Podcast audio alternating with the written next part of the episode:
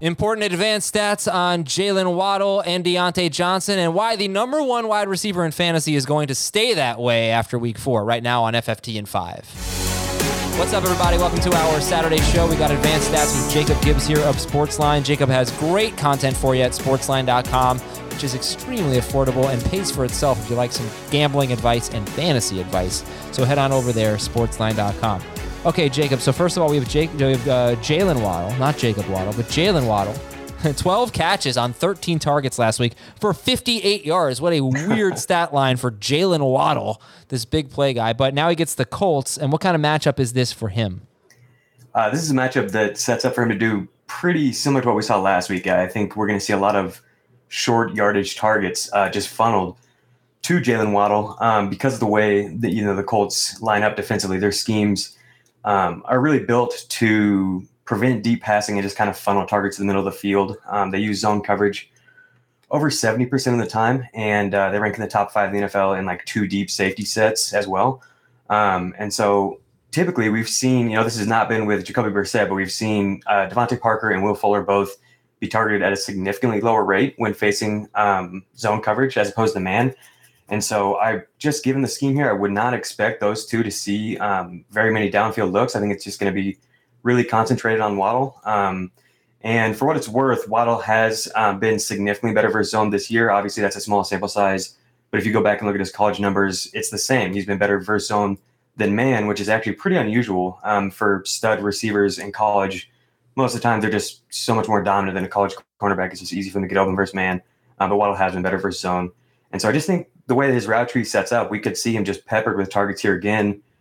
And really, it's just been really exciting the way they're using him. Um, he's second in the NFL in uh, pre-motion uh, or pre-snap motion usage, um, which is just really a good indicator. Um, players that are used in uh, pre-snap motion are targeted at a 33% higher rate. Um, and then also, this is a really surprising one. He's been targeted on 40% of his routes in the red zone, which is the fourth highest mark among all receivers. So just an exciting time to to be a Jaylen Waddle owner for sure because they're getting him the ball as much as they can, and this matchup seems like another one that sets up really well for him. Okay, well, how about Diontae Johnson, who is going to play this week? That's good news, facing the Green Bay Packers. And what about this matchup for him? And hopefully he'll avoid Jaire Alexander. Yeah, so Jaire hasn't been shadowing as much, which is definitely good news. Um, but he is going to be on the left side, which is where uh, Diontae typically runs the majority of his routes from. Um, but I just think the way the Green Bay's defense sets up, um, they also play a ton of zone. Um, I don't think Jaire is going to be too much of a concern here. Um, and just what we've seen from Diontae, it's only been two games, but it's just been building off of what we saw last year. Um, if you listen to, you know, Adam and I talk about this during the offseason at all, targets per route run is one of my favorite stats. And Diontae is like on a Michael Thomas like trajectory. That's the best comparison for what we've seen through his first two careers or his first two uh, years. And last year he was at 27.5%. This year it's all the way up to 31.4% in his first two games. Um, and so now he's facing a Green Bay defense that, again, really, like Indianapolis, really, really funnels targets to the short uh, area of the field. They actually have the lowest opponent average depth of target of any team um, in neutral situations. And so I think that's really going to favor Diontae and, and, Juju if he plays. Um, those are the guys that typically do see, you know, the lower uh, yardage route depth and uh, and targets. Um, so I, am really, really excited for him. Diontae has been uh, one of the best receivers in the entire NFL versus zone coverage. He's one of the few perimeter receivers that's actually seen his efficiency go up versus zone. Most uh, perimeter receivers are much better versus man. Um, so I think it's a really good spot for him. And we saw, I mean, Pittsburgh dropped back to pass over 60 times last week, and they're, you know, seven point underdogs here.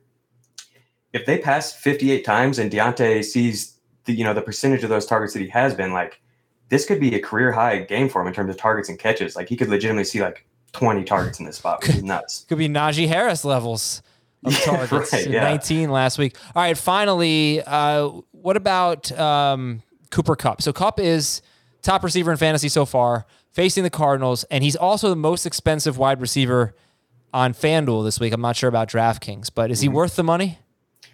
I think he is. Yeah. I mean, in terms of what we have here on paper, this matchup sets up absolutely perfectly for Kupp. You really couldn't draw up a better matchup than the Cardinals.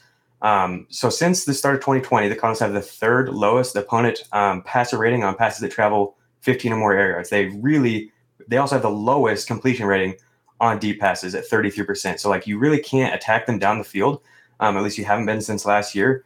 And so it shouldn't come as a surprise that like they also have the fourth lowest opponent average depth of target. So really, we have another defense that just funnels targets to the short you know area of the field, and that of course is where Cooper Kupp shines. Um, we've seen Robert Woods his route tree has been extended a little bit with Matthew Stafford, which is what we expected. Um, it hasn't really been the same for Cooper Kupp. His ADOT is up, but it's still only eight yards. It's the lowest of the three receivers. Um, and the Cardinals just really invite teams to attack them with short yardage targets. Um, and those typically come from the slot, um, which has been the case for Arizona as well. Uh, since the start of last year, um, slot targets have been, or slot receivers have been targeted on 20% of their routes versus the Cardinals, which is up 10% versus league average. Um, so, of course, we've got Kupp running short routes from the slot. And then these are just kind of flavor stats, but it just keeps adding to this ridiculous matchup here. The Cardinals have allowed the fifth most yards after the catch uh, since the start of 2020.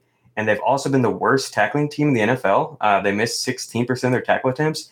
And Kupp leads the NFL in both yards after the catch hmm. and broken tackles since 2020. And it doesn't stop there. The Cardinals also use man coverage, one of the highest rates in the NFL. Um, they were second last year. They're eighth so far in 2021. And of course, Cooper Kupp has been dominant versus man coverage. Um, he's like we've seen Robert Woods and Tyler Higbee and the running backs all be targeted at a high rate versus zone, whereas Kupp has been the one who's clearly seen his numbers rise versus man coverage. He's been targeted on 32% of his routes versus man coverage. So, I mean, the stars are aligning for another massive Cooper Kupp week. I mean, maybe Arizona will just do everything they can to stop him because of what we've seen these last few weeks, but just given how a look at how they play defense, I, I don't know if they really have much of a chance to stop him. I think we're probably just going to see another massive week here. And for those of you watching and wondering, in case you don't know, I mention it every time. Jacob is recovering from a broken back. That's why he is laying down as we do this, and we appreciate it.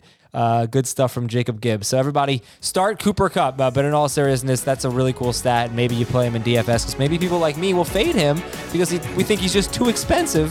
But we could be wrong about that after all. For Jacob, I am Adam. Have a great weekend. We'll talk to you tomorrow with a news update on Fantasy Football Today in 5.